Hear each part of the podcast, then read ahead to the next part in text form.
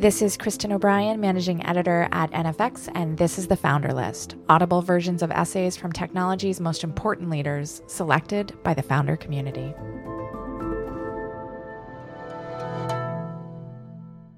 This is Status as a Service, written by Eugene Wei, former product at Amazon, Hulu, Flipboard, and Oculus. Read by NFX.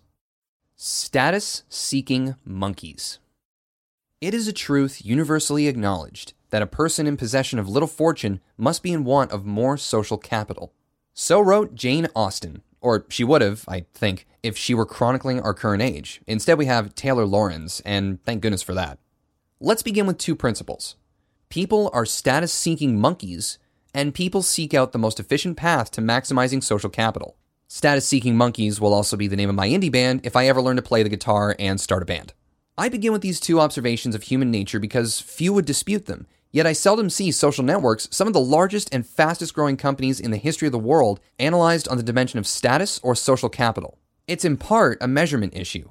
Numbers lend an air of legitimacy and credibility. We have long standing ways to denominate and measure financial capital and its flows.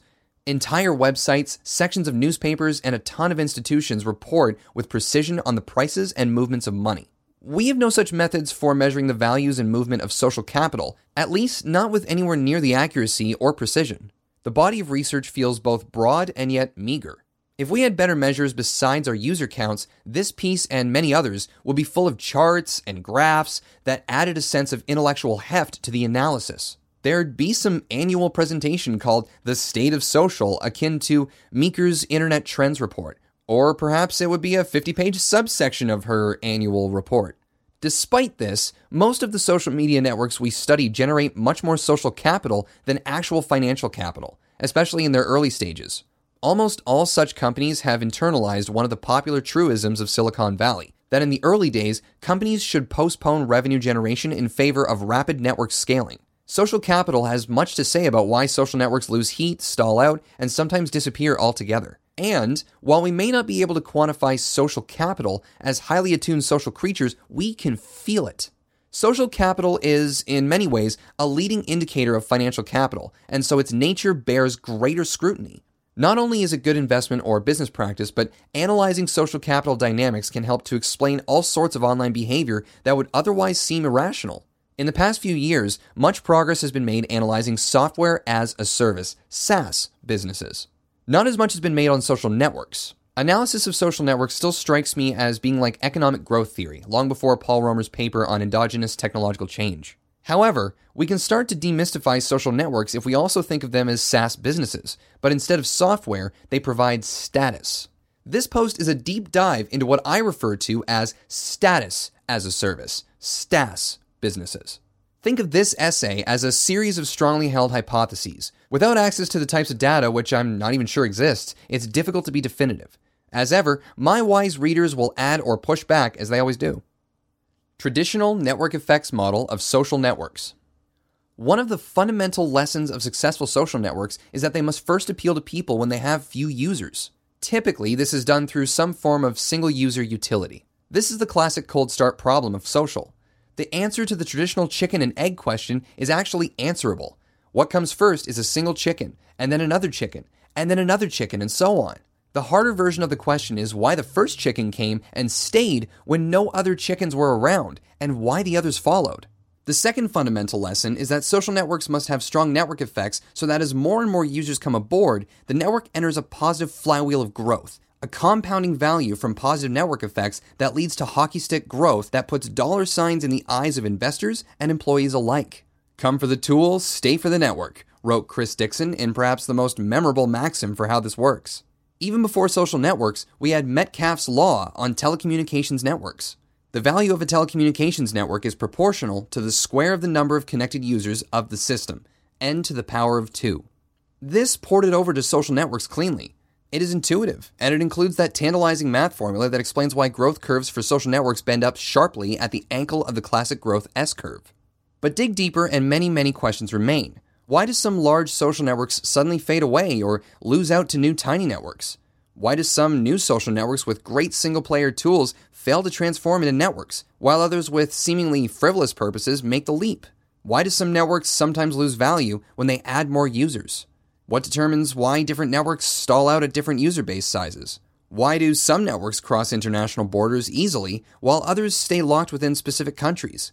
Why, if Metcalfe's law holds, do many of Facebook's clones of other social network features fail while some succeed, like Instagram stories? What ties many of these explanations together is social capital theory, and how we analyze social networks should include a study of a social network's accumulation of social capital assets and the nature and structure of its status games. In other words, how do such companies capitalize, either consciously or not, on the fact that people are status seeking monkeys, always trying to seek more of it in the most efficient way possible? To paraphrase Nicki Minaj, if I'm fake, I ain't noticed because my followers ain't. Just as a note, sometimes the followers actually are fake. Utility versus social capital framework. Classic network effects theory still holds. I'm not discarding it. Instead, let's append some social capital theory. Together, those form the two axes on which I like to analyze social network health. Actually, I tend to use three axes to dissect social networks. For this post, though, I'm only going to look at two of them utility and social capital, as the entertainment axis adds a whole lot of complexity, which I'll perhaps explain another time. Utility doesn't require much explanation, though we often use the term very loosely and categorize too many things as utility when they aren't that useful. We generally confuse circuses for bread and not the reverse. Fox News, for example, it's more entertainment than utility, as is common of many news outlets. A social network like Facebook allows me to reach lots of people I would otherwise have a harder time tracking down, and that's useful. A messaging app like WhatsApp allows me to communicate with people all over the world without paying texting or incremental data fees, which is useful. Quora and Reddit and Discord and most every social network offers some form of utility. The other axis is, for lack of a more precise term, the social capital axis or the status axis. Can I use a social network to accumulate social capital? What forms? How is it measured? And how do I earn that status? There are several different paths to success for social networks, but those which compete on the social capital axis are often more mysterious than pure utilities. Competition on raw utility tends to be Darwinian, ruthless, and highly legible. This is the world, for example, of communication services like messaging and video conferencing. Investing in this space also tends to be a bit more straightforward. How useful is your app or service? Can you get a distribution, etc.? When investors send me decks on things in this category, I am happy to offer an opinion, but I enjoy puzzling over the world of artificial prestige even more. The creation of a successful status game is so mysterious that it often smacks of alchemy. For that reason, entrepreneurs who succeed in this space are thought of as a sort of shaman, perhaps because most investors are middle aged white men who are already so high status they haven't the first idea why people would seek virtual status. More on that later. With the rise of Instagram, with its focus on photos and filters, and Snapchat with its ephemeral messaging, and Vine with its six second video limit, for a while, there was a thought that new social networks would be built on some new modality of communications. That's a piece of it, but it's not the complete picture, and not for the reason many people think. Which is why we've seen a whole bunch of strange, failed experiments in just about every odd combination of features and filters and artificial constraints in how we communicate with each other through our phones. Remember Facebook's Snapchat competitor Slingshot, in which you had to unlock any messages you received by responding with a message? It felt like product design by Mad Libs. When modeling how successful social networks create a status game worth playing, a useful metaphor is one of the trendiest technologies cryptocurrency. Social networks as ICOs. How is a new social network analogous to an ICO? 1. Each new social network issues a new form of social capital, a token. 2. You must show proof of work to earn the token. 3. Over time, it becomes harder and harder to mine new tokens on each social network, creating built in scarcity. And 4. Many people, especially older folks, scoff at both social networks and cryptocurrencies. Why does anyone care what you ate for lunch? is the canonical retort about any social network, though it's fading with time. Both social networks and ICOs tend to drive skeptics crazy because they seem to manufacture value out of nothing. The shifting nature of scarcity will always leave a wake of skepticism and disbelief. Years ago, I stayed at the house of a friend whose high school daughter was home upstairs with a classmate. As we adults drank wine in the kitchen downstairs while waiting for dinner to finish in the oven, we heard lots of music and stomping and giggling coming from upstairs. When we finally called them down for dinner, I asked them what all the ruckus had been. My friend's daughter proudly held up her phone to show me a recording they'd posted to an app called Musical.ly. It was a lip sync and dance routine replete with their own choreography. They rehearsed the piece more times than they could count. It showed. Their faces were shiny with sweat, and they were still breathing hard from the exertion. Proof of work, indeed. I spent the rest of the dinner scrolling through the app, fascinated, interviewing the girls about what they liked about the app, why they were on it, and what share of their free time it had captured. I can't tell if parents are offended or glad when I spend much of the time visiting them, interviewing their sons and daughters instead. But in the absence of good enough metrics with which to analyze this space, I subscribe to the Jane Goodall theory of how to study your subject. Besides, status games of adults are already well covered by the existing media, from literature to film. Children's status games, once familiar to us, begin to fade from our memory as time passes, and its modern forms have been drastically altered by social media. Other examples abound. Perhaps you've read a long and thoughtful response by a random person on Quora or Reddit, or watched YouTube vloggers publishing night after night, or heard about popular Vine stars living in houses together, helping each other shoot and edit six second videos. While you can outsource Bitcoin mining to a computer, people still mine for social capital on social networks largely through their own blood, sweat, and tears. If you yourself are not an aspiring social network star, living with one is not recommended. Perhaps, if you spend enough time around today's youth, you've watched with a mixture of horror and fascination as a teen snaps dozens of selfies before publishing the most flattering one to Instagram, only to pull it down if it doesn't accumulate enough likes within the first hour. It's another example of proof of work, or at least vigorous market research. Almost every social network of note had an early signature proof of work hurdle. For Facebook, it was posting some witty text based status update. For Instagram, it was posting an interesting square photo. For Vine, an entertaining six second video. For Twitter, it was writing an amusing bit of text of 140 characters or fewer. Pinterest, pinning a compelling photo. You can likely derive the proof of work for other networks like Quora and Reddit and Twitch and so on. Successful social networks don't pose trick questions at the start. It's usually clear what they want from you. An aside about exogenous social capital, you might complain that your tweets are more interesting and grammatical than those of, say, Donald Trump. You're probably right or that your photos are better composed and more interesting at a deep level of photographic craft than those of Kim Kardashian. The difference is they bring a massive supply of exogenous pre existing social capital from another status game, the fame game, to every table, and some forms of social capital transfer quite well across platforms. Generalized fame is one of them. More specific forms of fame or talent might not retain their value as easily. You might follow Paul Krugman on Twitter, for example, but not have any interest in his Instagram account. I don't know if he has one, but I probably wouldn't follow it if he did. Sorry, Paul, nothing personal. If you've ever joined one of these social networks early enough, you know that on a relative basis, getting ahead of others in terms of social capital, followers, likes, etc., is easier in the early days.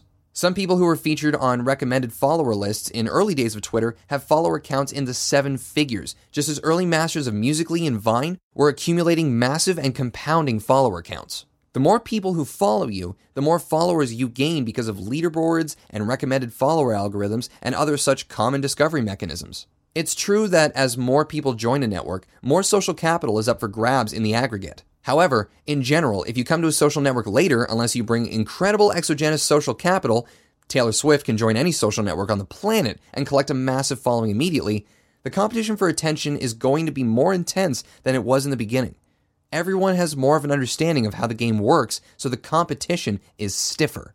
Why proof of work matters.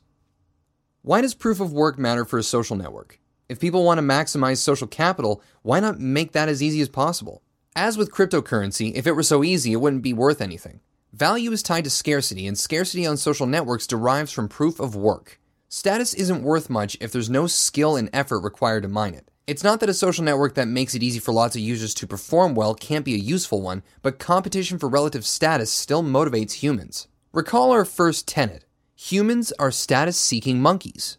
Status is a relative ladder. By definition, if everyone can achieve a certain type of status, it's no status at all. It's a participation trophy. Musical.ly created a hurdle for gaining followers and status that wasn't easily cleared by many people. However, for some, especially teens and especially girls, it was a status game at which they were particularly suited to win. And so they flocked there because, according to my second tenet, people look for the most efficient ways to accumulate the most social capital. Recall Twitter in the early days, when it was somewhat of a harmless but somewhat inert status update service.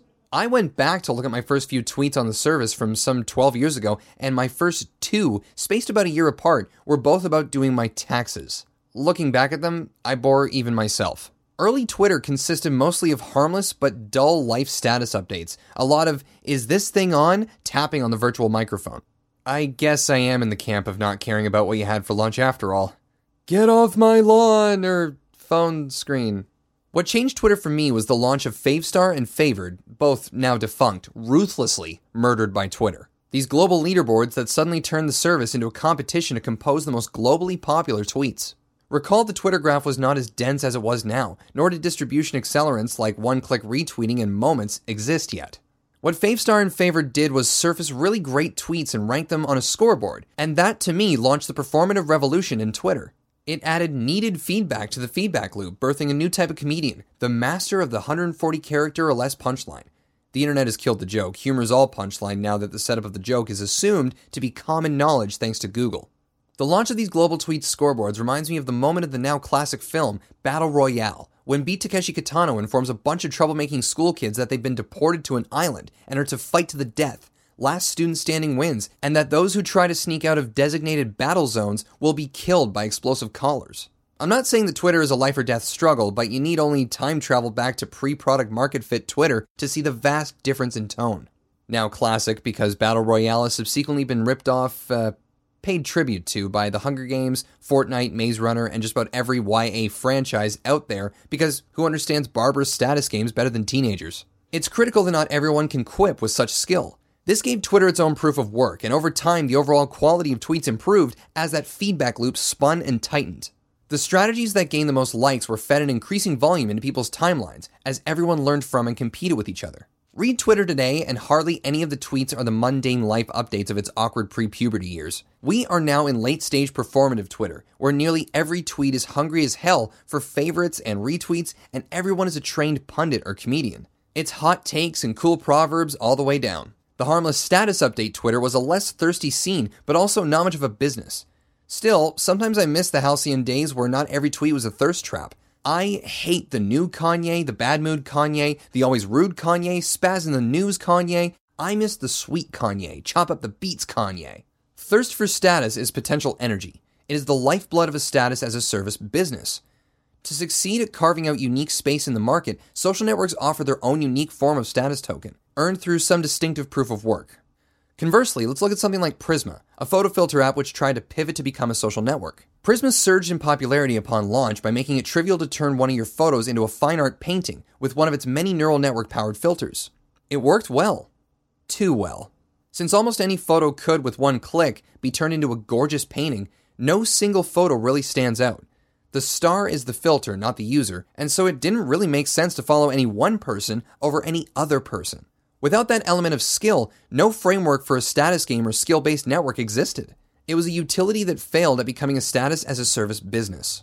In contrast, while Instagram filters in its earliest days improved upon the somewhat limited quality of smartphone photos at the time, the quality of those photos still depended for the most part on the photographer. The composition, the selection of subject matter, these still derived from the photographer's craft, and no filter could elevate a poor photo into a masterpiece. So, to answer an earlier question about how a new social network takes hold, let's add this. A new status as a service business must devise some proof of work that depends on some actual skill to differentiate among users. If it does, then it creates, like an ICO, some new form of social capital currency of value to those users. This isn't the only way a social network can achieve success. As noted before, you can build a network based around utility or entertainment. However, the addition of status helps us to explain why some networks which seemingly offer little in the way of meaningful utility is a service that forces you to make only a 6 second video useful, still achieve traction. Facebook's original proof of work.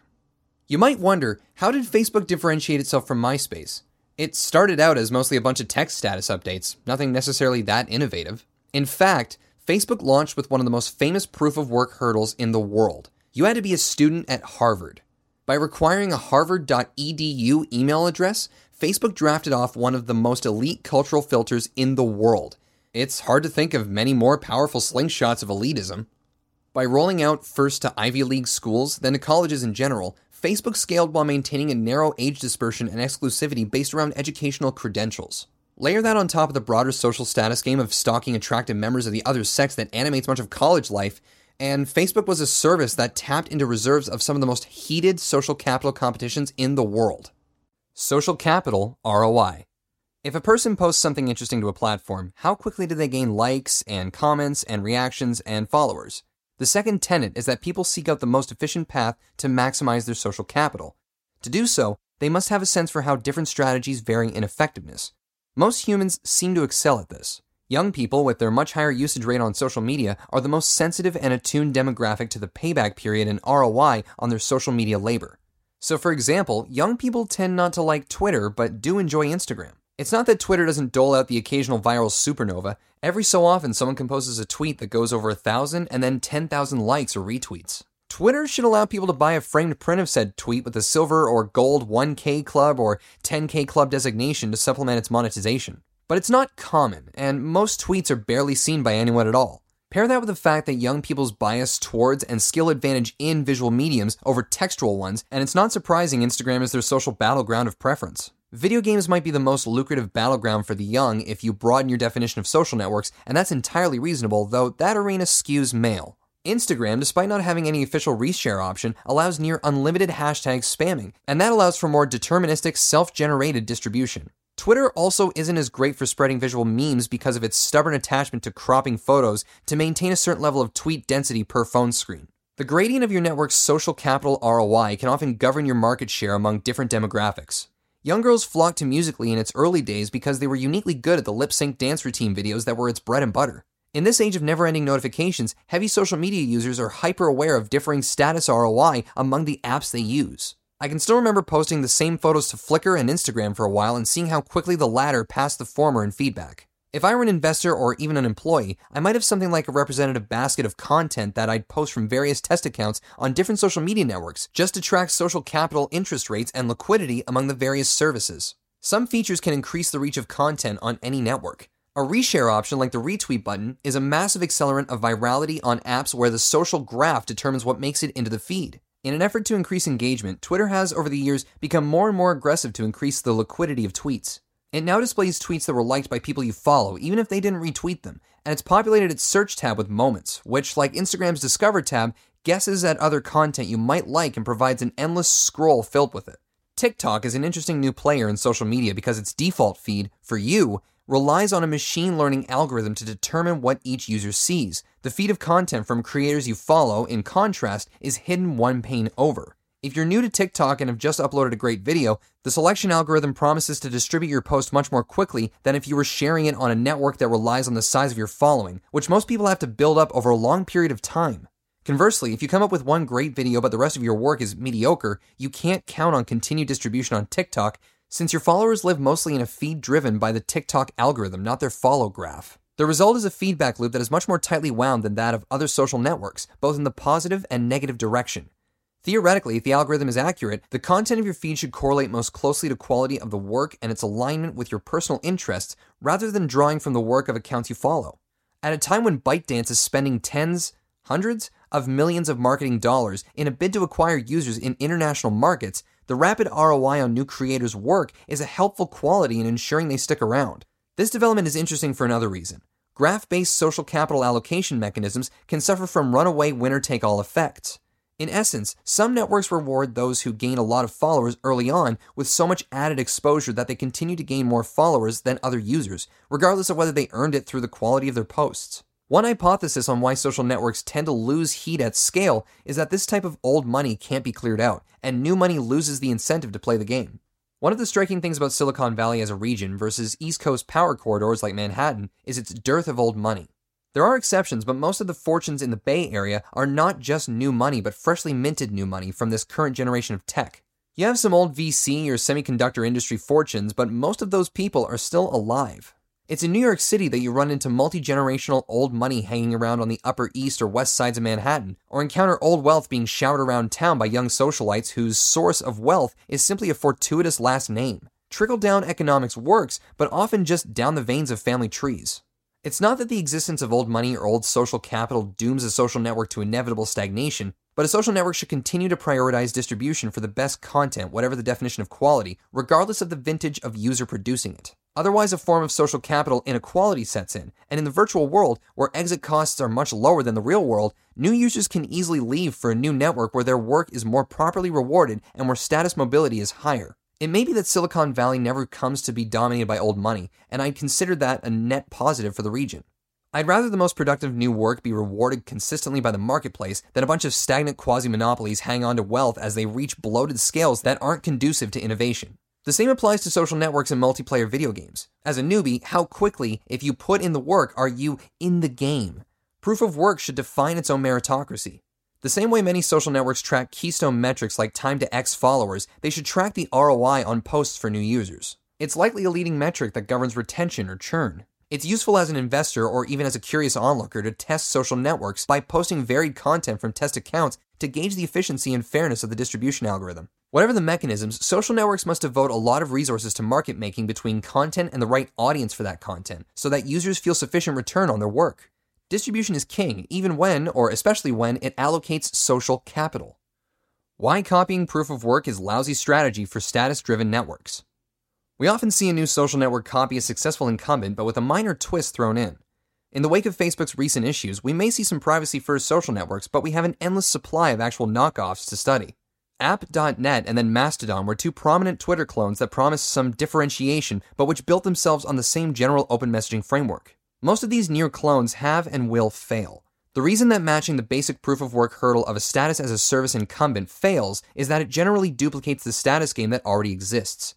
By definition, if the proof of work is the same, you're not really creating a new status ladder game. And so there isn't a real compelling reason to switch when the new network really has no one in it. This isn't to say you can't copy an existing proof of work and succeed. After all, Facebook replaced social networks like MySpace and Friendster that came before it, and in the real world, new money sometimes becomes the new old money. You can build a better status game or create a more valuable form of status. Usually, when such displacement occurs, though, it does so along the other dimension of pure utility. For example, we have multiple messaging apps that become viable companies just by capturing a particular geographic market through localized network effects. We don't have one messaging app to rule them all in the world, but instead a bunch that have won in particular geographies. After all, the best messaging app in most countries or continents is the one most other people are already using there. But in the same market, copying a proof of work there is a tough road.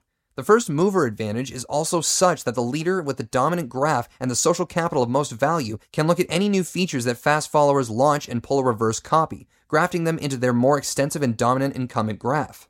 In China, Tencent is desperate to cool off ByteDance's momentum in the short video space. Douyin is enemy number one. Tencent launched a clone but added a feature which allowed viewers to record a side by side video reaction in response to any video. It took about half a second for ByteDance to incorporate that into Douyin, and now it's a popular feature in TikTok the world over. If you can't change the proof of work competition as a challenger, copy and throttle is an effective strategy for the incumbent. Not to mention that a wholesale ripoff of another app tends to be frowned upon as poor form. Even in China, with its reputation as the land of loose IP protection, users will tend to post dismissive reviews of blatant copycat apps in app stores. Chinese users may not be as aware of American apps that are knocked off in China, but within China, users don't just jump ship to out and out copycat apps. There has to be an incentive to overcome the switching costs, and that applies in China as it does elsewhere. A few specifics of note here. I once wrote about social networks that the network's the thing. That is, the composition of the graph once a social network reaches scale is its most unique quality. I would update that today to say that it's the unique combination of a feature and a specific graph that is any network's most critical competitive advantage. Copying some network's feature often isn't sufficient if you can't also copy its graph, but if you can apply the feature to some unique graph that you earn some other way, it can be a defensible advantage. Nothing illustrates this better than Facebook's attempts to win back the young from Snapchat by copying some of the network's ephemeral messaging features, or Facebook's attempt to copy TikTok with Lasso, or, well, Facebook's attempt to duplicate just about every social app with any traction anywhere. The problem with copying Snapchat is that, well, the reason young people left Facebook for Snapchat was in large part because their parents had invaded Facebook. You don't leave a party with your classmates to go back to one your parents are throwing just because your dad brings in a keg and offers to play beer pong. The pairing of Facebook's gigantic graph with just about almost any proof of work from another app changes the very nature of that status game, sometimes in undesirable ways. Do you really want your coworkers and business colleagues and family and friends watching you lip sync to It's Getting Hot in Here by Nelly on Lasso? Facebook was rumored to be contemplating a special memes tab to try to woo back the young, which, again, completely misunderstands how the young play the meme status game. At last check, that plan had been shelved. Of course, the canonical Facebook feature grab that pundits often cite as having worked is Instagram's copy of Snapchat's story format. As I've written before, I think the stories format is a genuine innovation on the social modesty problem of social networks. That is, all but the most egregious show offs feel squeamish about publishing too much to their followers. Stories, by putting the onus on the viewer to pull that content, allows everyone to publish away guilt free, without regard for the craft that regular posts demand in the ever escalating game that is life publishing. In a world where algorithmic feeds break up your sequence of posts, stories also allow gifted creators to create sequential narratives. Thus, Stories is inherently about lowering the publishing hurdle for users and about a new method of storytelling. And any multi sided network seeing declining growth will try grafting it on their own network at some point just to see if it solves supply side social modesty. Ironically, as services add more and more filters and capabilities into their story functionality, we see the proof of work game in stories escalating. Many of the Instagram stories today are more elaborate and time consuming to publish than regular posts. The variety of filters and stickers and GIFs and other tools in the Stories Composer dwarfs the limited filters available for regular Instagram posts. What began as a lighter weight posting format is now a more sophisticated and complex one. You can take the monkey out of the status seeking game, but you can't take the status seeking out of the monkey. The greatest social capital creation event in tech history.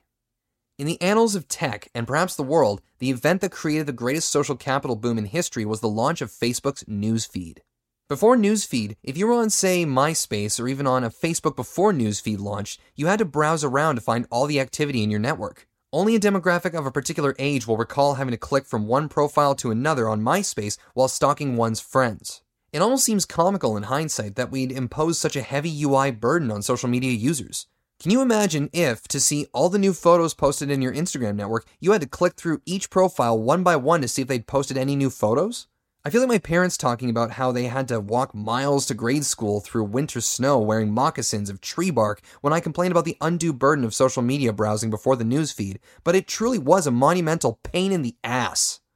By merging all updates from all the accounts you followed into a single continuous surface and having that serve as the default screen, Facebook's newsfeed simultaneously increased the efficiency of distribution of new posts and pitted all such posts against each other in what was effectively a single giant attention arena, complete with live updating scoreboards on each post. It was as if the panopticon inverted itself overnight, as if a giant spotlight turned on, and suddenly all of us performing on Facebook for approval realized we were all in the same auditorium, on one large, connected, infinite stage, singing karaoke to the same audience at the same time.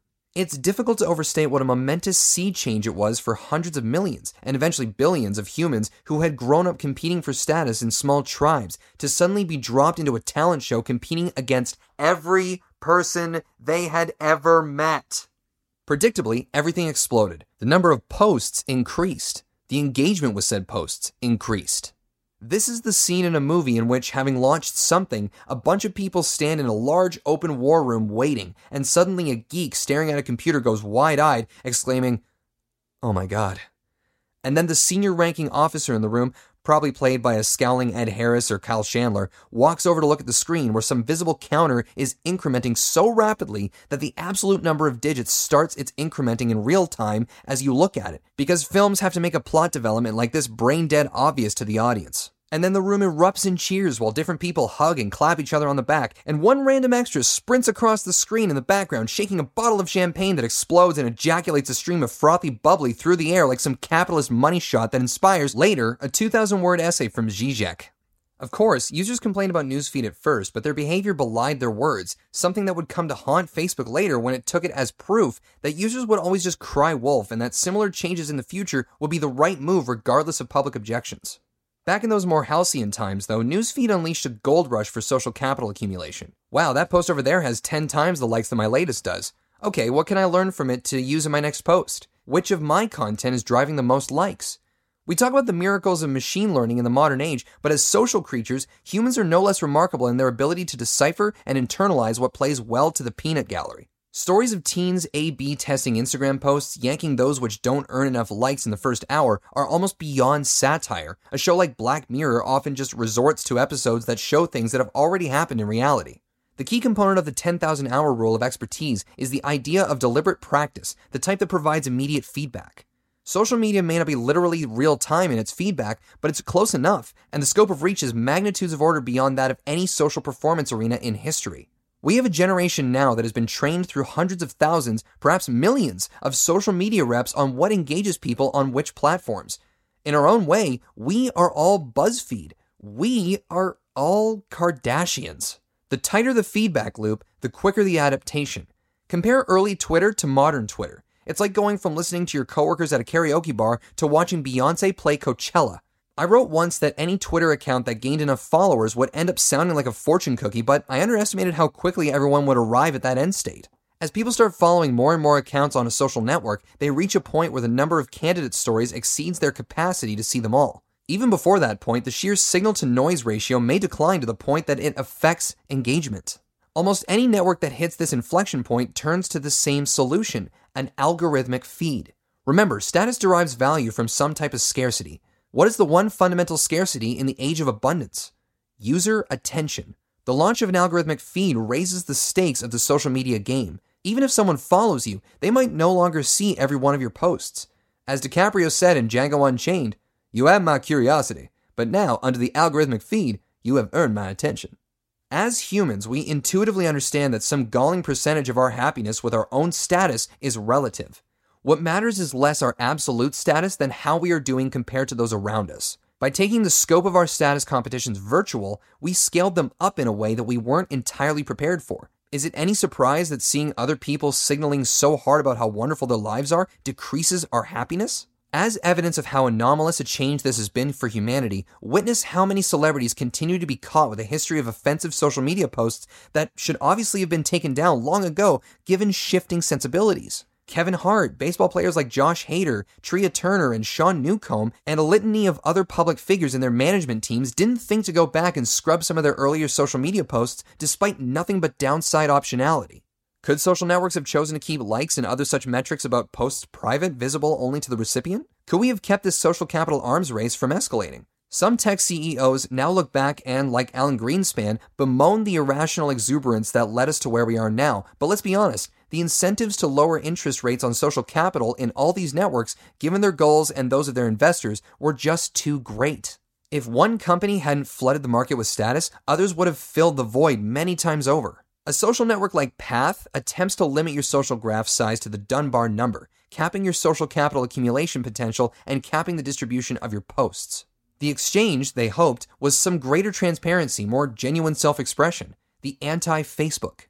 Unfortunately, as social capital theory might predict, Path did indeed succeed in becoming the anti Facebook, a network without enough users. Some businesses work best at scale, and if you believe that people want to accumulate social capital as efficiently as possible, putting a bound on how much they can earn is a challenging business model, as dark as that may be. Why social capital accumulation skews young. I'd love to see a graph of social capital assets under management by user demographic. I'd wager that we'd see that young people, especially those from their teens when kids seem to be given their first cell phones, through early 20s, are those who dominate the game. My nephew can post a photo of his elbow on Instagram and accumulate a couple hundred likes. I could share a photo of myself in a conga line with Barack Obama and Beyonce while Jennifer Lawrence sits on my shoulders pouring Cristal over my head and still only muster a fraction of the likes my nephew does posting a photo of his elbow. It's a young person's game, and the LiveJournal, Blogger, Flickr, Friendster, MySpace era in which I came of age feels like the Precambrian era of social in comparison. While we're all status seeking monkeys, young people tend to be the tip of the spear when it comes to catapulting new status as a service businesses, and may always will be. A brief aside here on why this tends to hold.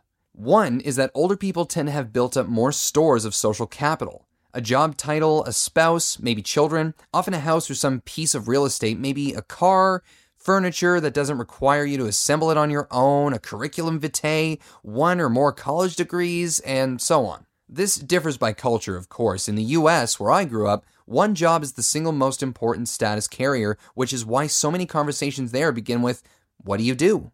Young people are generally social capital poor unless they've lucked into a fat inheritance. They have no job title, they may not have finished college, they own few assets like homes and cars, and often if they finish college, they're saddled with substantial school debt. For them, the fastest and most efficient path to gaining social capital while they wait to level up enough to win at more grown up games like office politics is to ply their trade on social media, or video games, but that's a topic for another day. Secondly, because of their previously accumulated social capital, adults tend to have more efficient means of accumulating even more status than playing around online. Maintenance of existing social capital stores is often a more efficient use of time than fighting to earn more on a social network given the ease of just earning interest on your sizable status reserves.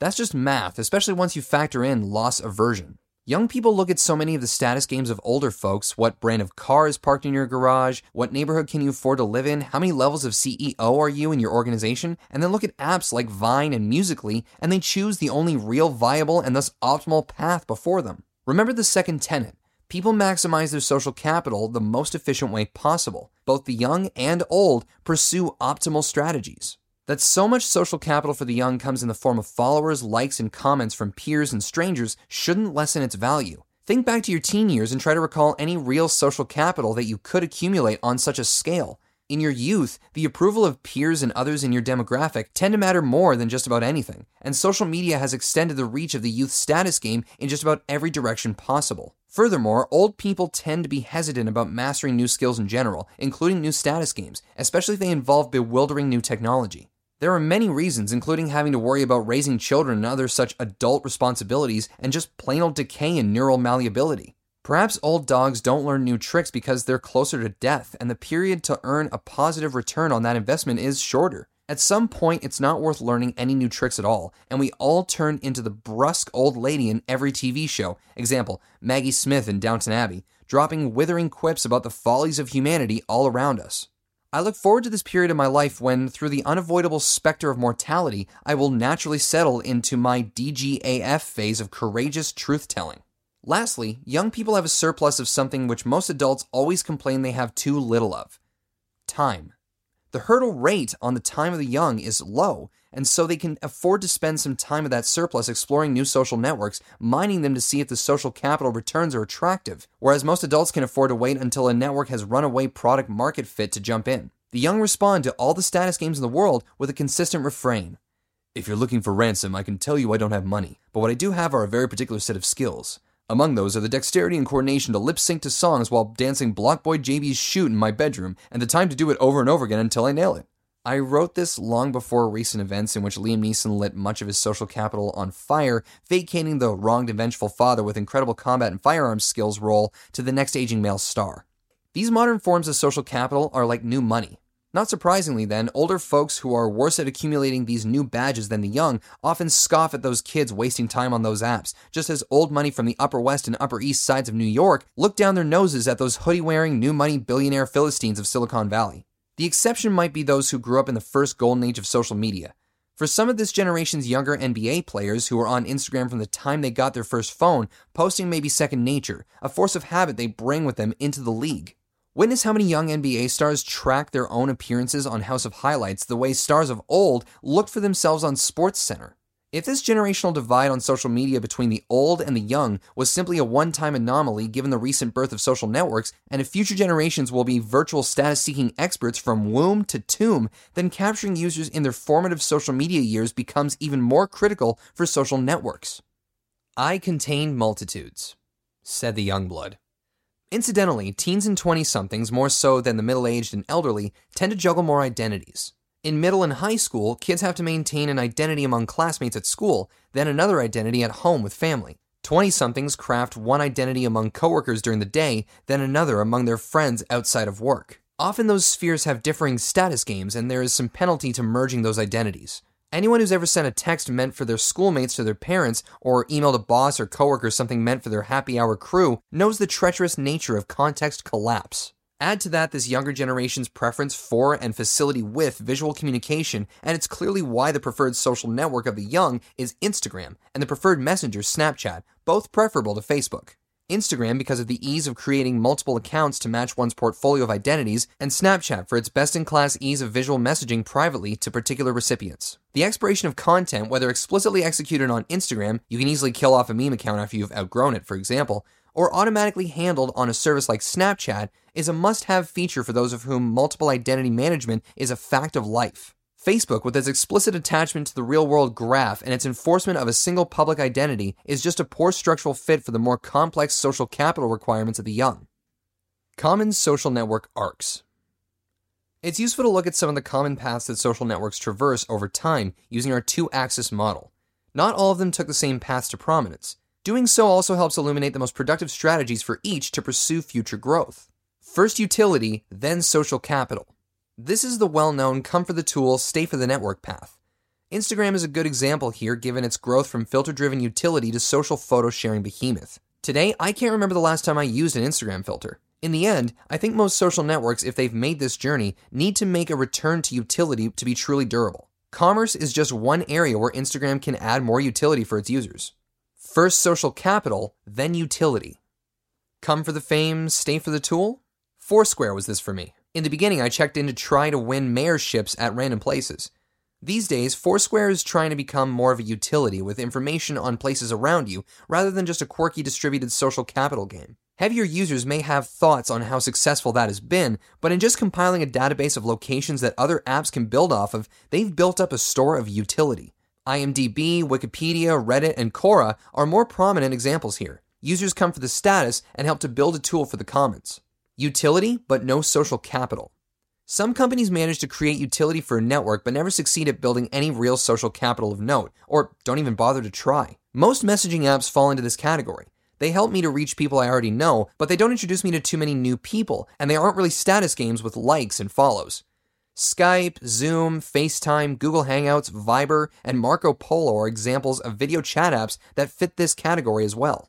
While some messaging apps are trying to add features like stories that start to veer into the more performative realm of traditional social media, I'm skeptical they'll ever see traction doing so when compared to apps that are more pure status as a service apps like Instagram. This bottom right quadrant is home to some businesses with over a billion users, but in minimizing social capital and competing purely on utility derived network effects, this tends to be a brutally competitive battleground where even the slimmest moat is fought for with blood and sweat, especially in the digital world where useful features are trivial to copy. Social capital, but little utility. One could argue Foursquare actually lands here, but the most interesting company to debate in this quadrant is clearly Facebook. I'm not arguing that Facebook doesn't have utility because clearly it does in some obvious ways. In some markets, it is the internet. Messenger is clearly a useful messaging utility for over a billion people. However, the US is a critical market for Facebook, especially when it comes to monetization, and so it's worth wondering how things might differ for Facebook today if it had succeeded in pushing further out on the utility axis.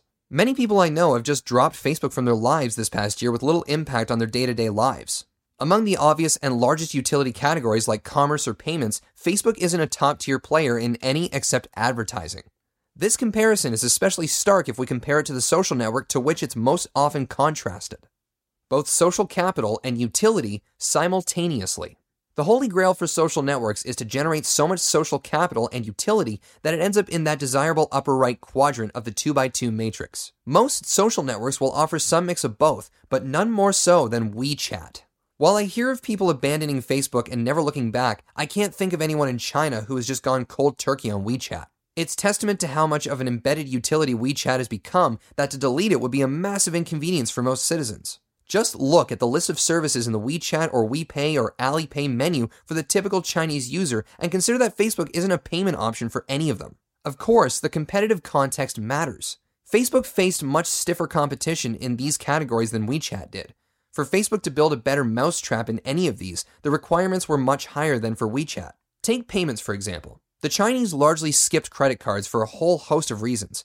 In part, it was due to a cultural aversion to debt, in part because Visa, MasterCard, and American Express weren't allowed into China, where they would certainly have marketed their cards as aggressively as they always do. That meant Alipay and WePay launched, competing primarily with cash and all its familiar inconveniences. Compare that to, say, Apple Pay, trying to displace the habit of pulling out a credit card in the US, especially given how so many people are addicted to credit card points and miles. Airline frequent flyer programs being another testament to the power of status to influence people's decision making. Making a real dent in new categories like commerce and payments will require a long term mindset and a ton of resources on the part of Facebook and its subsidiaries like WhatsApp and Instagram. Past efforts to, for example, improve Facebook search, position Facebook as a payment option, and introduce virtual assistants on Messenger seem to have been abandoned. Will new efforts like Facebook's cryptocurrency effort or Instagram's push into commerce be given a sufficiently long leash? Social Network Asymptote 1 Proof of Work. How do you tell when a status as a service business will stop growing? What causes networks to suddenly hit that dreaded upper shoulder in the S curve if, according to Metcalfe's law, the value of a network grows in proportion to the square of its users? What are the missing variables that explain why networks don't keep growing until they've captured everyone? The reasons are numerous. Let's focus on social capital theory. To return to our cryptocurrency analogy, the choice of your proof of work is by definition an asymptote because the skills it selects from are not evenly distributed. To make a specific example, since it's the app du jour, let's look at the app formerly known as Musical.ly, TikTok. You've probably watched a TikTok video, but have you tried to make one? My guess is that many of you may not and never will, but if you have, please send me a link. This is no judgment, I haven't either. You may possess, in your estimation, too much self dignity to wallow in cringe. Your arthritic joints may not be capable of executing orange justice. Whatever the reason, TikTok's creator community is ultimately capped by the nature of its proof of work, no matter how ingenious its creative tools. The same is true of Twitter. The number of people who enjoy crafting witty 140 and now 280 character info nuggets is finite. Every network has some ceiling on its ultimate number of contributors, and it is often a direct function of its proof of work. Of course, the value and total user size of a network is not just a direct function of its contributor count. Whether you believe in the 1990 rule of social networks or not, it's directly true that any network has value to people besides its creators. In fact, for almost every network, the number of lurkers far exceeds the number of active participants. Life may not be a spectator sport, but a lot of social media is. This isn't to say that proof of work is bad. In fact, coming up with a constraint that unlocks the creativity of so many people is exactly how status as a service businesses achieve product market fit.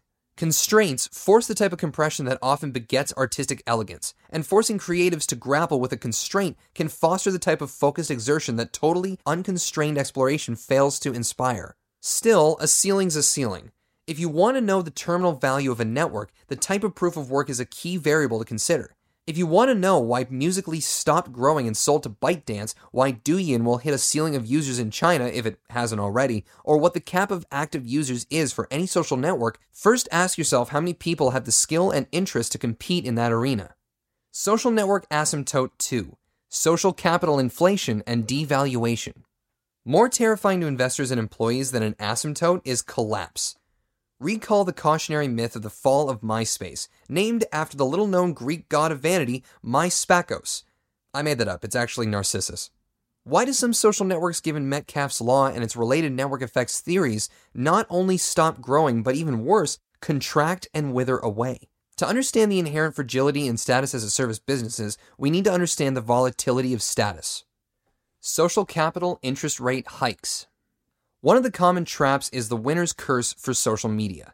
If a social network achieves enough success, it grows to a size that requires the imposition of an algorithmic feed in order to maintain high signal to noise for most of its users. It's akin to the Fed trying to manage inflation by raising interest rates. The problem, of course, is that this now diminishes the distribution of any single post from any single user. One of the most controversial of such decisions was Facebook's change to dampen how much content from pages will be distributed into the newsfeed. Many institutions, especially news outlets, had turned to Facebook to access some sweet, sweet eyeball inventory in news feeds. They devised all sorts of giveaways and promotions to entice people to follow their Facebook pages. After gaining followers, a media company had a free license to publish and publish often into their news feeds, an attractive proposition considering users were opening Facebook multiple times per day. For media companies who are already struggling to grapple with all the chaos the internet has unleashed on their business models, this felt like upgrading from waving stories at passersby on the street to stapling stories to the inside of eyelids the world over, several times a day. Deterministic, guaranteed eyeballs. Then one day, Facebook snapped its finger like Thanos, and much of that dependable reach evaporated into ash. No longer would every one of your page followers see every one of your posts. Facebook did what central banks do to combat inflation and raised interest rates on borrowing attention from the newsfeed. Was such a move inevitable? Not necessarily, but it was always likely. That's because there's one scarce resource which is a natural limit on every social network and media company today, and that is user attention. That a social network shares some of that attention with its partners will always be secondary to accumulating and retaining that attention in the first place. Facebook, for example, must always guard against the tragedy of the commons when it comes to newsfeed. Saving media institutions is a secondary consideration, if that. Social capital deflation scarcity precarity, or the Groucho Marx conundrum. Another existential risk that is somewhat unique to social networks is this. Network effects are powerful, but ones which are social in nature have the unfortunate quality of being just as ferocious in reverse.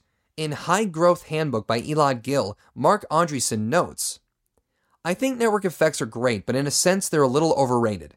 The problem with network effects is they unwind just as fast. And so they're great while they last, but when they reverse, they reverse viciously.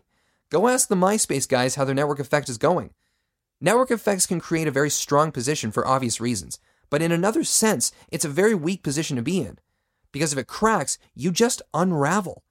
I always worry when a company thinks the answer is just network effects. How durable are they? Why do social network effects reverse? Utility, the other axis by which I judge social networks, tends to be uncapped in value. It's rare to describe a product or service as having become too useful. That is, it's hard to overserve on utility. The more people that accept a form of payment, the more useful it is, like Visa or MasterCard or Alipay. People don't stop using a service because it's too useful. Social network effects are different. If you've lived in New York City, you've likely seen over and over nightclubs which are so hot for months suddenly go out of business just a short while later. Many types of social capital have qualities which render them fragile. Status relies on coordinated consensus to define the scarcity that determines its value. Consensus can shift in an instant. Recall the friend in Swingers who, at every crowded LA party, quips, This place is dead anyway. Or recall the wise words of noted sociologist Groucho Marx I don't care to belong to any club that will have me as a member. The Groucho Marx effect doesn't take effect immediately. In the beginning, a status hierarchy requires lower status people to join so that the higher status people have a sense of just how far above the masses they reside. It's silly to order bottle service at Hakkasan in Las Vegas if no one is sitting on the opposite side of the velvet ropes. A leaderboard with just a single high score is meaningless. However, there is some tipping point of popularity beyond which a restaurant, club, or social network can lose its cool. When Malcolm Gladwell inserted the term tipping point into popular vernacular, he didn't specify which way things were tipping. We tend to glamorize the tipping into rapid diffusion, the toe of the S curve. But in status games like fashion, the arc of popularity traces not an S curve, but a bell curve. At the top of that bell curve, you reach the less glamorous tipping point, the one before the plummet. When the definition of status is distributed, often one minority has disproportionate sway. If that group, the cool kids, pulls the ripcord, everyone tends to follow them to the exits. In fact, it's usually the most high status or desirable people who leave first, the evaporative cooling effect of social networks. At that point, that product or service better have moved as far out as possible on the utility axis, or the velocity of churn can cause a nosebleed. Mimetic desire is a cruel mistress. Girard would have had a field day with the Fyre Festival. Congratulations, Billy McFarland. You are the ritual sacrifice with which we cleanse ourselves of the sin of coveting thy influencer's bounty. Fashion is one of the most interesting industries for having understood this recurring boom and bust pattern in network effects and taken ownership of its own status devaluation cycles. Some strange cabal of magazine editors and fashion designers decide each season to declare arbitrarily new styles the fashion of the moment, retiring previous recommendations before they grow stale. There is usually no real utility change at all. Functionally, the shirt you buy this season doesn't do anything the shirt you bought last season still can't do equally well. The industry as a whole is simply pulling the frontier of scarcity forward like a wave we're all trying to surf. This season, the color of the moment might be saffron. Why? Because someone cooler than me said so. Tech tends to prioritize growth at all costs given the non rival, zero marginal cost qualities of digital information. In a world of abundance, that makes sense. However, technology still has much to learn from industries like fashion about how to proactively manage scarcity, which is important when goods are rivalrous. Since many types of status are relative, it is by definition rivalrous. There is some equivalent of crop rotation theory which applies to social networks, but it's not part of the standard tech playbook yet. A variant of this type of status devaluation cascade can be triggered when a particular group joins up. This is because the stability of a status lattice depends just as much on the composition of the network as its total size. A canonical example in tech was the youth migration out of Facebook when their parents signed on in force. Because of the incredible efficiency of newsfeed distribution, Facebook became a de facto surveillance apparatus for the young. Mommy and daddy are watching, as well as future universities and employers and dates who will time travel back and scour your profile someday. As Facebook became less attractive as a platform for the young, many of them flocked to Snapchat as their new messaging solution, its ephemeral nature offering built in security and its UX opacity acting as a gate against clueless seniors. I've written before about Snapchat's famously opaque Easter egg UI as a sort of tamper proof lid for parents. But if we combine social network utility theory with my post on selfies as a second language, it's also clear that Snapchat is a suboptimal messaging platform for older people whose preferred medium of communication remains text. Snapchat opens to a camera. If you want to text someone, it's extra work to swipe to the left pane to reach the text messaging screen. I'd be shocked if Facebook did not, at one point, contemplate a version of its app that opened to the camera first instead of the newsfeed, considering how many odd clones of other apps it's considered in the past. If so, it's good they never shipped it because for young people, publishing to a graph that still contained their parents would have still been prohibitive, while for old folks who aren't as biased toward visual mediums, such a UI would have been suboptimal. It would have been a disastrous lose lose for Facebook. Patrick Collison linked to an interesting paper on network effects traps in the physical world. They exist in the virtual world as well, and status as a service businesses are particularly fraught with them. Another instance is path dependent user composition. A fervent early adopter group can define who a new social network seems to be for merely by flooding the service with content they love. Before concerted efforts to personalize the front page more quickly, Pinterest seemed like a service targeted mostly towards women, even though its basic tool set is useful to many men as well. Because a new user's front page usually drew upon pins from their friends already on the service, the earliest cohorts, which leaned female, dominated most new users' feeds. My earliest Pinterest homepage was an endless collage of makeup, women's clothing, and home decor because those happened to be some of the things my friends were pinning for a variety of projects. Groucho Marx was ahead of his time as a social capital philosopher, but we can build upon his work. To his famous aphorism, we should add some variants. When it comes to evaporative cooling, two come to mind. I don't want to belong to a club that will have those people as a member, and I don't want to belong to any club that those people don't want to be a member of. Mitigating social capital devaluation risk and the Snapchat strategy. In a leaked memo late last year, Evan Spiegel wrote about how one of the core values of Snapchat is to make it the fastest way to communicate. Quote, the most durable way for us to grow is by relentlessly focusing on being the fastest way to communicate. Recently, I had the opportunity to use Snapchat v5.0 on an iPhone 4. It had much of Bobby's original code in many of my original graphics. It was way faster than the current version of Snapchat running on my iPhone X. In our excitement to innovate and bring many new products into the world, we've lost the core of what made Snapchat the fastest way to communicate. In 2019, we will refocus our company on making Snapchat the fastest way to communicate so that we can unlock the core value of our service for the billions of people who have not yet learned how to use Snapchat. If we aren't able to unlock the core value of Snapchat, we won't ever be able to unlock the full power of our camera. This will require us to change the way that we work and put our core product value of being the fastest way to communicate at the forefront of everything we do at Snap. It might require us to change our products for different markets where some of our value add features detract from our core product value. Unquote. This clarifies Snapchat's strategy on the three axes of my social media framework Snapchat intends to push out further on the utility axis at the expense of the social capital axis, which, as we've noted before, is volatile ground to build a long term business on. Many will say, especially Snapchat itself, that it has been the anti Facebook all along.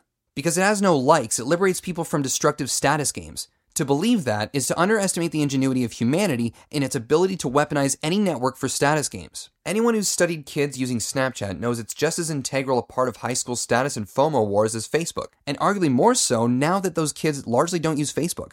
The only other social media app that has as sharp of a stick is Instagram, which has, it's true, more overt social capital accumulation mechanisms. Still, the idea that kids use Snapchat like some pure messaging utility is laughable and makes me wonder if people have forgotten what teenage school life was like. Whether you see people attend a party that you're not invited to on Instagram or on someone's Snap, you still feel terrible. Remember Snapchat's original best friends list? I'm gonna guess many of my readers don't because, as noted earlier, old people probably don't play that status game if they'd even figured out how to use Snapchat by that point. This was just about as pure a status game feature as could be engineered for teens. Not only did it show the top three people you snap with most frequently, you could look at who the top three best friends were for any of your contacts. Essentially, it made the hierarchy of everyone's friendships public, making the popularity scoreboard explicit. As with aggregate follower counts and likes, the best friends list was a mechanism for people to accumulate a very specific form of social capital. From a platform perspective, however, there's a big problem with this feature. Each user could only have one best friend. It put an artificial ceiling on the amount of social capital one could compete for and accumulate. In a clever move to unbound social capital accumulation and to turn a zero sum game into a positive sum game, broadening the number of users working hard or engaging, Snapchat deprecated the very popular best friends list and replaced it with streaks. If you and a friend snap back and forth for consecutive days, you build up a streak which is tracked in your friends list. Young people quickly threw their heart and souls into building and maintaining streaks with their friends. This was literally proof of work as proof of friendship, quantified and tracked. Streaks, of course, have the wonderful quality of being unbounded. You can maintain as many streaks as you like. If you don't think social capital has value, you've never seen, as I have, a young person sobbing over having to go on vacation without their phone, or somewhere without cell or Wi Fi access, only to see all their streaks broken. Some kids have resorted, when forced to go abroad on a vacation, to leaving their phone with a friend who helps to keep all the streaks alive, like some sort of social capital babysitter or surrogate. What's hilarious is how efficiently young people maintain streaks. It's a daily ritual that often consists of just quickly running down your friend list and snapping something random, anything, just to increment the streak count. My nephew often didn't even bother framing the camera up. Most of his streak maintenance snaps were blurry pics of the side of his elbow, half his shoulder, things like that. Of course, as evidence of the fragility of social capital structures, streaks have started to lose heat.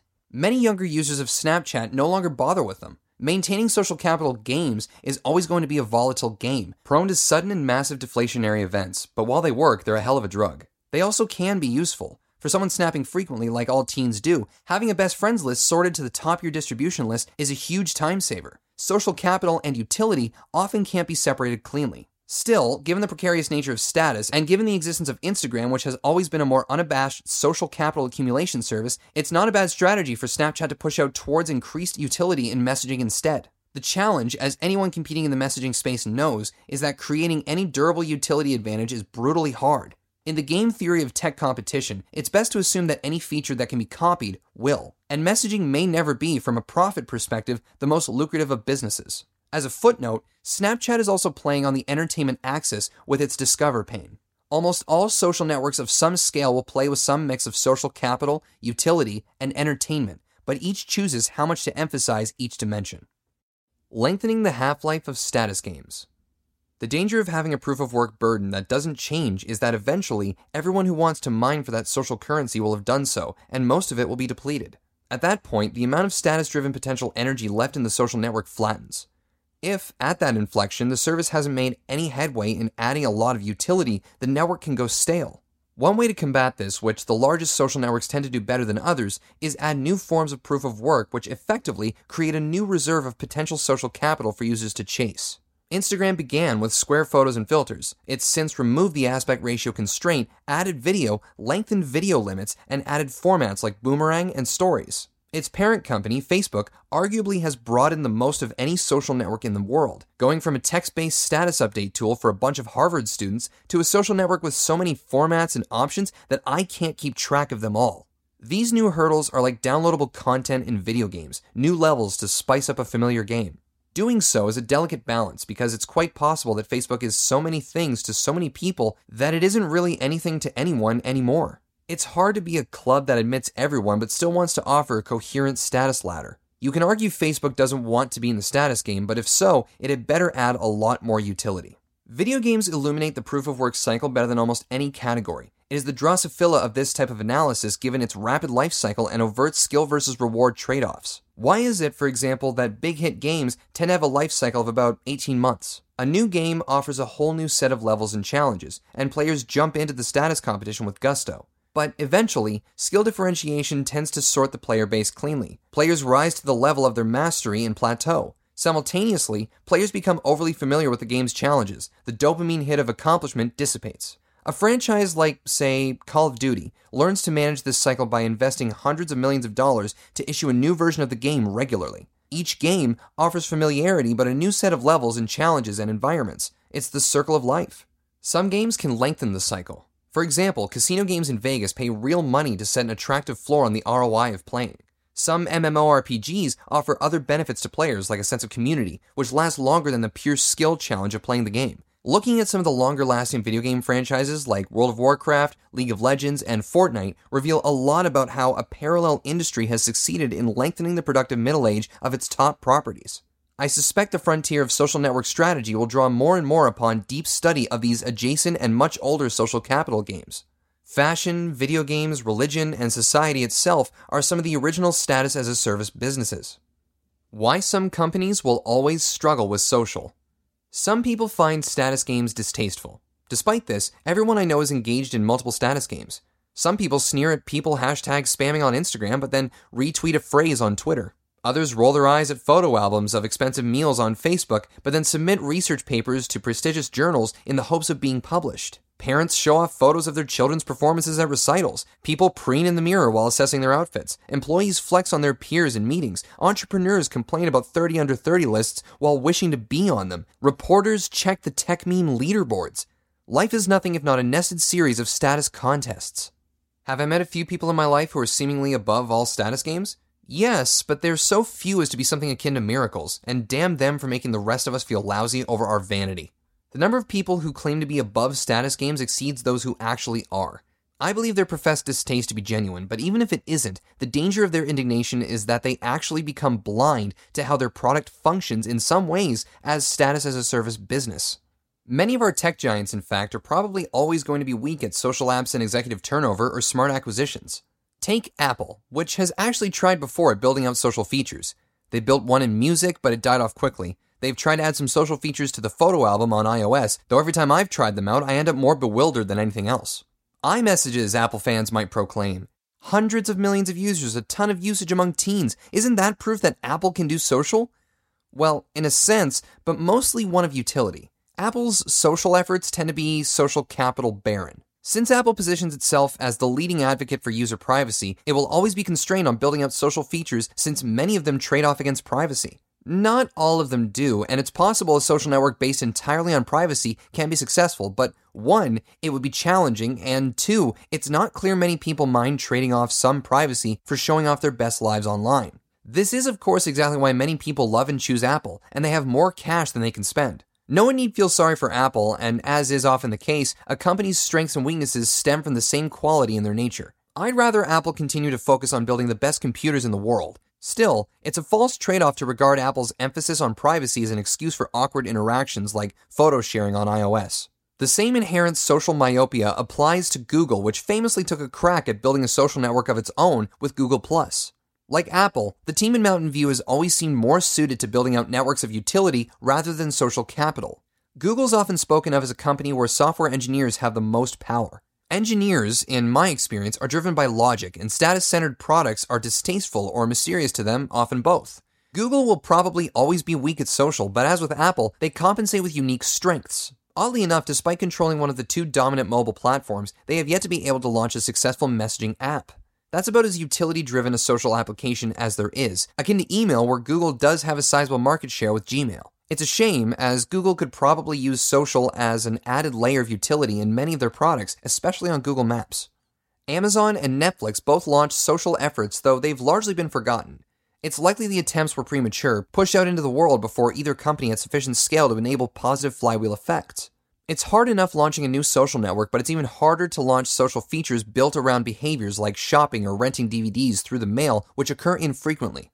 Neither company's social efforts were the most elegantly designed either. Facebook is underrated for its ability to launch a social product that's scaled to billions of users. Its design team has a mastery of maintaining ease of use for users of all cultures and ages. Given the industrialization of fake reviews and given how many people have Prime accounts, Amazon could build a social service simply to facilitate product recommendations and reviews from people you know and trust. I increasingly turn a skeptical eye to both extremely positive and negative reviews on Amazon, even if they are listed as coming from verified purchasers. The key value of a feature like this would be utility, but the status boost from being a product expert would be the energy turning the flywheel. The thing is, Amazon actually has a track record of harnessing social dynamics in service of its retail business with features like reviewer rankings and global sales rank. Both are discussed a bit further down. As for Netflix, I actually think social isn't as useful as many would think in generating video recommendations. That's a discussion for another day, but suffice it to say, there is some narcissism of small differences when it comes to film taste. However, as an amplifier of Netflix as the modern water cooler, as a way to encourage herd behavior, social activity can serve as an added layer of buzz that for now is largely opaque to users inside Netflix apps.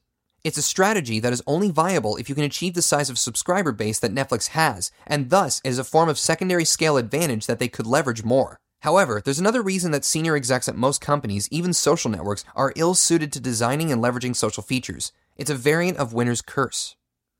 Let them eat cake. You'll hear it again and again. The easiest way to empathize with your users is to be the canonical user yourself.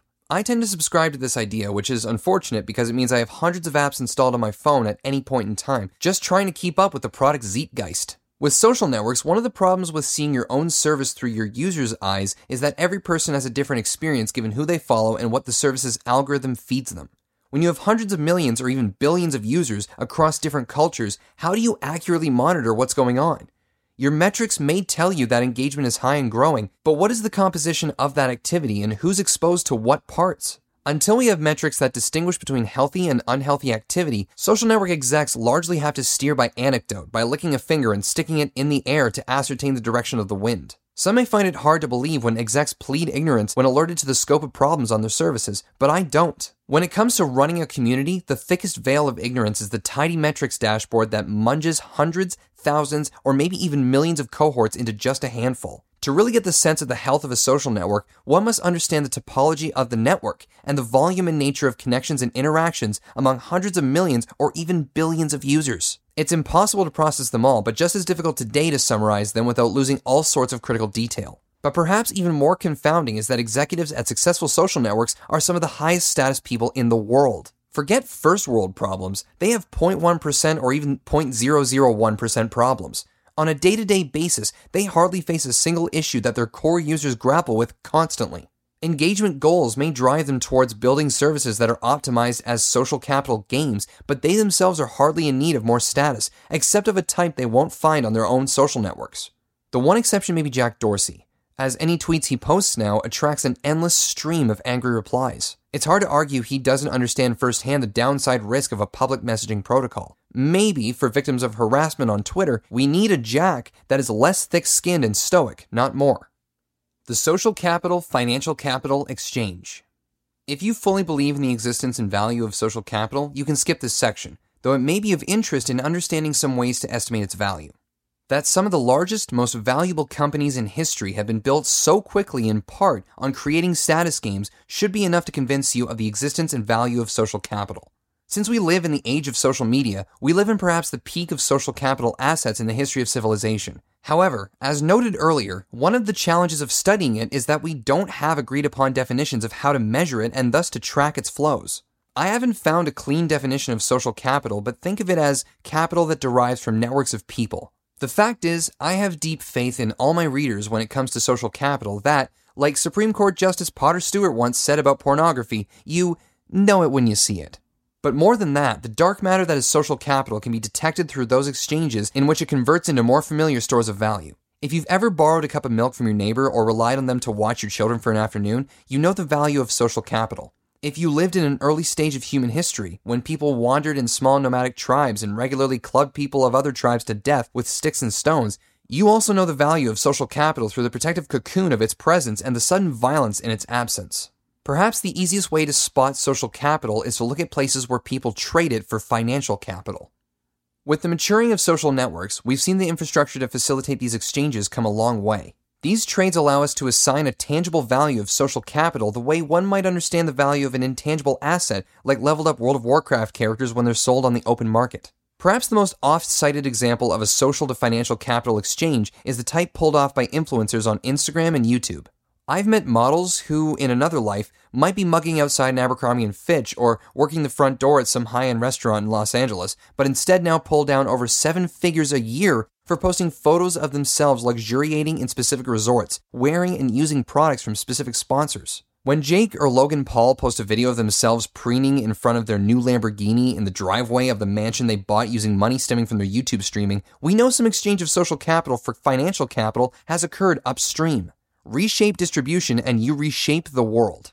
Similarly, we see flows the other direction. People buying hundreds of thousands of followers on Twitter is one of the cleanest examples of trading financial capital for social capital. Later, that social capital can be converted back into financial capital any number of ways, including charging sponsors for posts. Depending on the relative value in both directions, there can be arbitrage. Clout, a much mocked company online, attempted to more precisely track social capital valuations of people online. But just as truly wealthy mocked the nouveau rich as gauche, many found the explicit measurement attempts unseemly. Most of these same people, however, compete hard for social capital online, so, meh.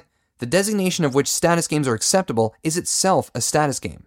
Asia, where monetization models differ for a variety of culture and contextual reasons, provides an even clearer evaluation of social capital. There, many social networks allow you to directly turn your social capital into financial capital without leaving the network. For example, on live streaming sites like YY, you can earn digital gifts from your viewers which cost actual money, the value of which you split with the platform. In the early days, a lot of YY consisted of cute girls singing pop songs. These days, as seen in the fascinating documentary People's Republic of Desire, it has evolved into much more.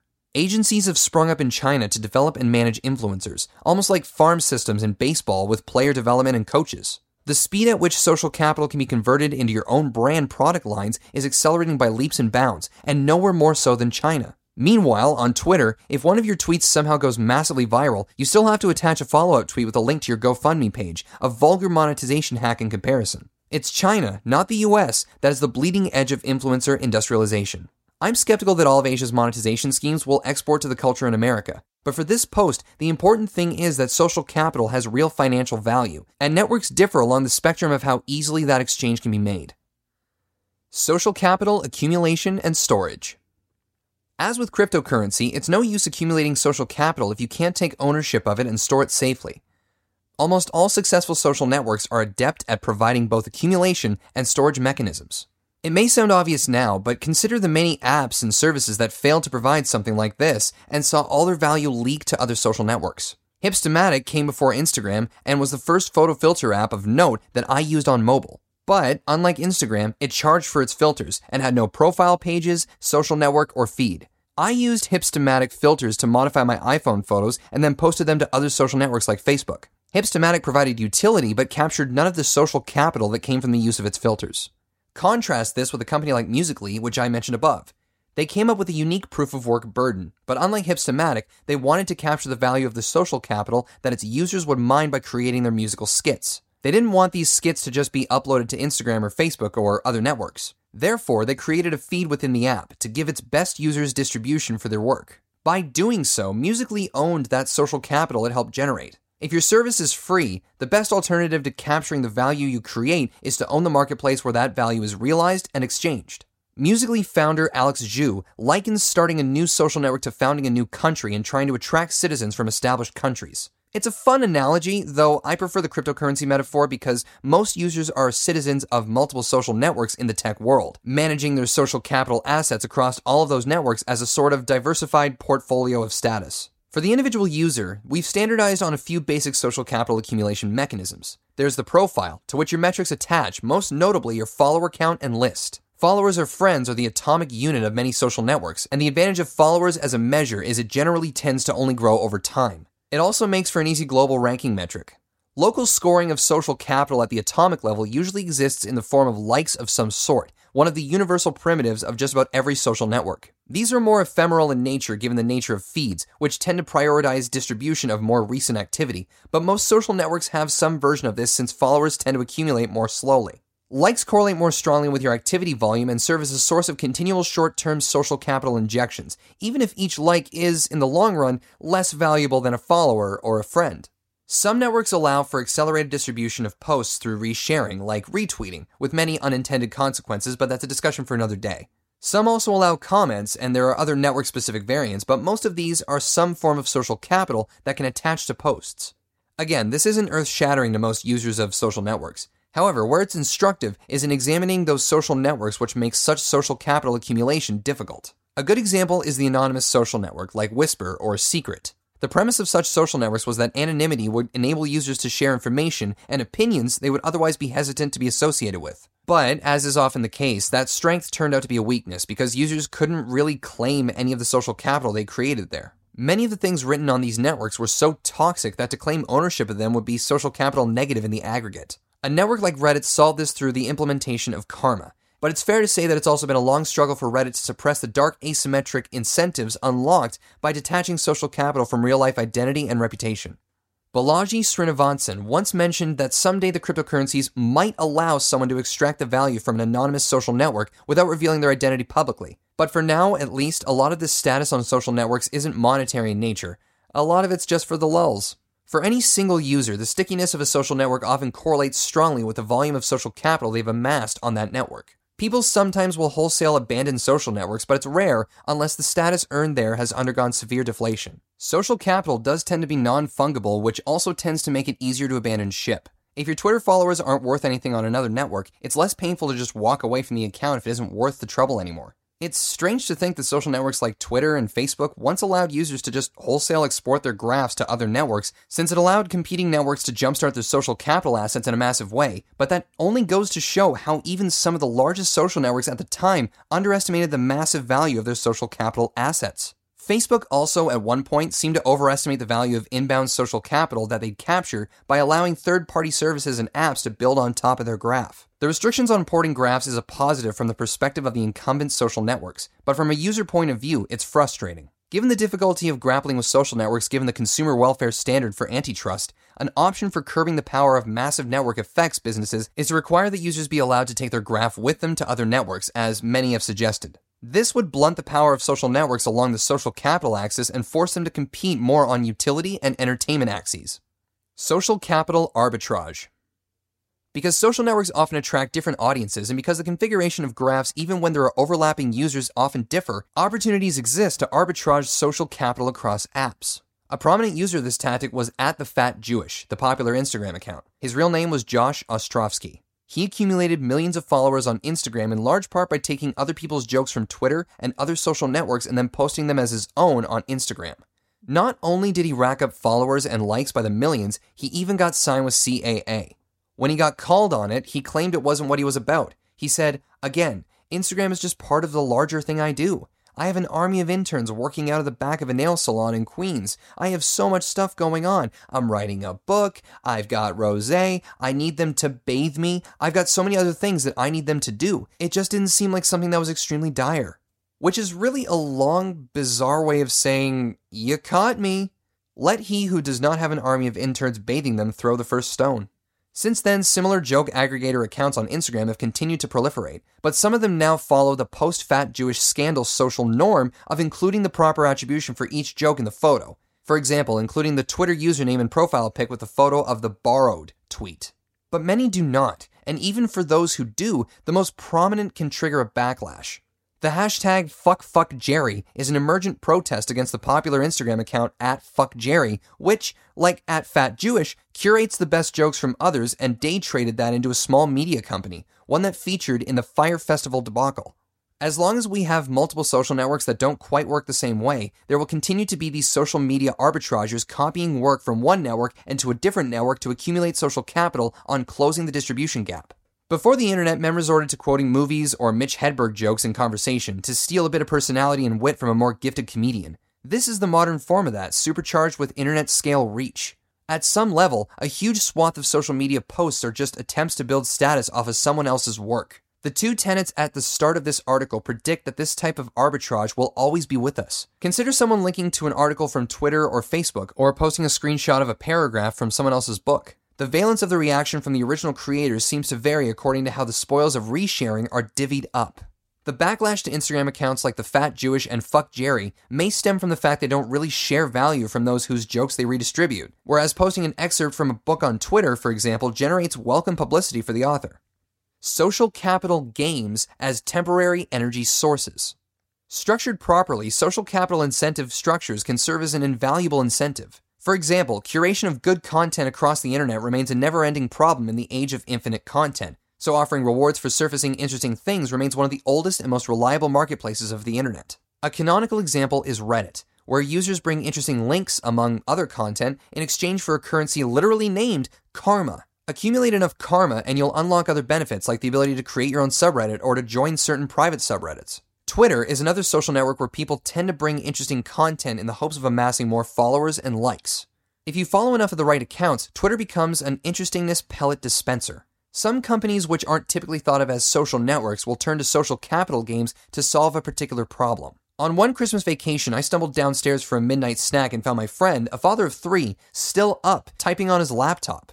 What, I asked, was he still doing up when he had to get up in a few hours to take care of his kids? He was, he admitted sheepishly, banging out a litany of reviews to try to maintain his Yelp elite status. To this day, some of my friends still speak wistfully about some of the Yelp elite parties they attended back in the day. Think of how many reviews Yelp accumulated in the early days just by throwing a few parties. It was no doubt well worth it, and at the point when it isn't, what's the marginal value of writing the, at last count, 9,655th review of Ippudo in New York City? It's something easily dialed back or deprecated. Amazon isn't typically thought of as a company that understands social, but in its early days, before even Yelp, it employed a similar tactic to boost its volume of user reviews. Amazon Top Reviewers was a globally ranked list of every reviewer on all of Amazon. You could boost your standing by accumulating more useful review votes from shoppers for your reviews. I'll always remember Harriet Klausner, who dominated that list for years, reviewing seemingly every book in print. Amazon still maintains a top customer reviewer list, but it has been devalued over time as volume of reviews is no longer a real problem for Amazon. Another example of a status game that Amazon employed to great effect and which doesn't exist anymore was global sales rank. For a period, every product on Amazon got ranked against every other product in a dynamic sales rank leaderboard, and the figure would be displayed prominently near the top of each product detail page. Book authors pointed customers to Amazon to buy their books in the hope of goosing their sales rank, the same way authors today often commit to buy some volume of their own book when it releases in the hopes of landing on the New York Times bestseller list the week it releases.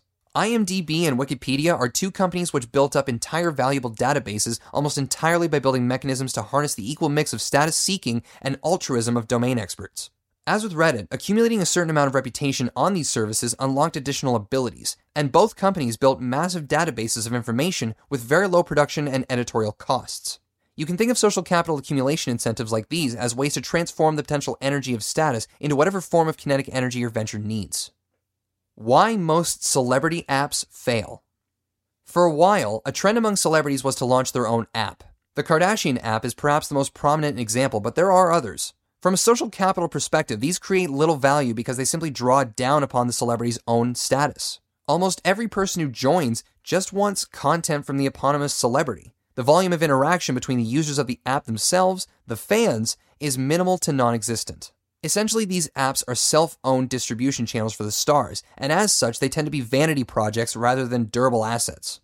You can imagine such apps trying to foster more interaction among the users, but that is a really complex effort, and most such efforts have neither the skills to take this on nor the will or capital necessary to see it through.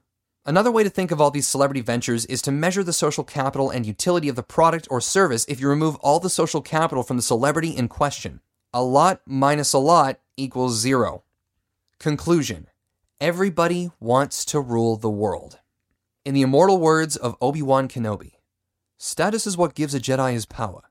It's an energy field created by all living things. It surrounds us and penetrates us. It binds the galaxy together. That many of the largest tech companies are, in part, status as a service businesses is not often discussed. Most people don't like to admit to being motivated by status, and few CEOs are going to admit that the job to be done for their company is stroking people's egos. From a user perspective, people are starting to talk more and more about the soul withering effects of playing an always on status game through the social apps on their always connected phones. You could easily replace status as a service with FOMO as a service. It's one reason you can still meet so many outrageously wealthy people in Manhattan or Silicon Valley who are still miserable. This piece is not my contribution to the well trod genre of medium think pieces counseling Stoicism and Buddhism, or transcendental meditation, or deleting apps off your phone to find inner peace. There's wisdom in all of those, but if I have anything to offer on that front, it's this. If you want control of your happiness, don't tie it to someone else's scoreboard. Recall the wisdom of Neil McCauley in the great film Heat. At the end of Heat, he fails to follow his own advice, and look what happened to him. Yet, I come not to bury Caesar, but also not to praise him. Rather, as Emily Wilson says at the start of her brilliant new translation of the Odyssey, tell me about a complicated man. So much of the entire internet was built on a foundation of social capital, of intangible incentives like reputation. Before the tech giants of today, I combed through news groups, blogs, massive FAQs, and countless other resources built by people who felt, in part, a jolt of dopamine from the recognition that comes from contributing to the world at large. At Amazon, someone coined a term for this type of motivational currency ego boo, short for, you guessed it, ego boost. Something like Wikipedia, built in large part on EgoBoo, is a damned miracle. I don't want to lose that, and I don't think we have to lose that. Of course, like the Force, status is equally potent as fuel for the darkest, cruelest parts of human nature. If you look at the respective mission statements of Twitter and Facebook to give everyone the power to create and share ideas and information instantly without barriers, and to give people the power to share and make the world more open and connected, what is striking is the assumption that these are fundamentally positive outcomes. There's no questioning of what the downsides of connecting everyone and enabling instant sharing of information among anyone might be. Of course, both companies and many others have now had to grapple with the often unbounded downside risk of just wiring together billions of people with few guardrails. Reading the Senate Intelligence Committee reports on Russian infiltration of social networks in the 2016 election, what emerges is unsettling. In so many ways, the Russians had a more accurate understanding of the users of these services than the product teams running them. In either case, much of the cost has been borne not by the companies themselves, but society. Companies benefit from the limitless upside of their models, so it's not unreasonable to expect them to bear the cost, just as we expect corporations to bear the cost of polluting rivers with their factories. If we did, as Hunter Walk has noted, profit margins would be lower, but society and discourse might be healthier. Contrary to some popular Twitter counsel, the problem is not that the leaders of these companies don't have humanities degrees. But the solution also doesn't lie in ignoring that humans are wired to pursue social capital. In fact, overlooking this fundamental aspect of human nature arguably lands us here at the end of this first age of social network Goliaths, wondering where it all went haywire. If we think of these networks as marketplaces trading only in information and not in status, then we're only seeing part of the machine. The menacing phone call has been coming from inside the house all along. Ben Thompson refers to this naivete from tech executives as the Pollyannish assumption. Having worked on multiple products in my career, I'm sympathetic to the fact that no product survives engagement with humans intact, but this first era of status as a service businesses is closing, and pleading ignorance won't work moving forward. To do so is to come off like Captain Louis Renault in Casablanca. For more audio essays from the people who've built companies like Instacart, Facebook, Trello, HubSpot, and Dropbox, visit the founder list at nfx.com or subscribe to the NFX podcast at podcast.nfx.com or wherever you get your podcasts.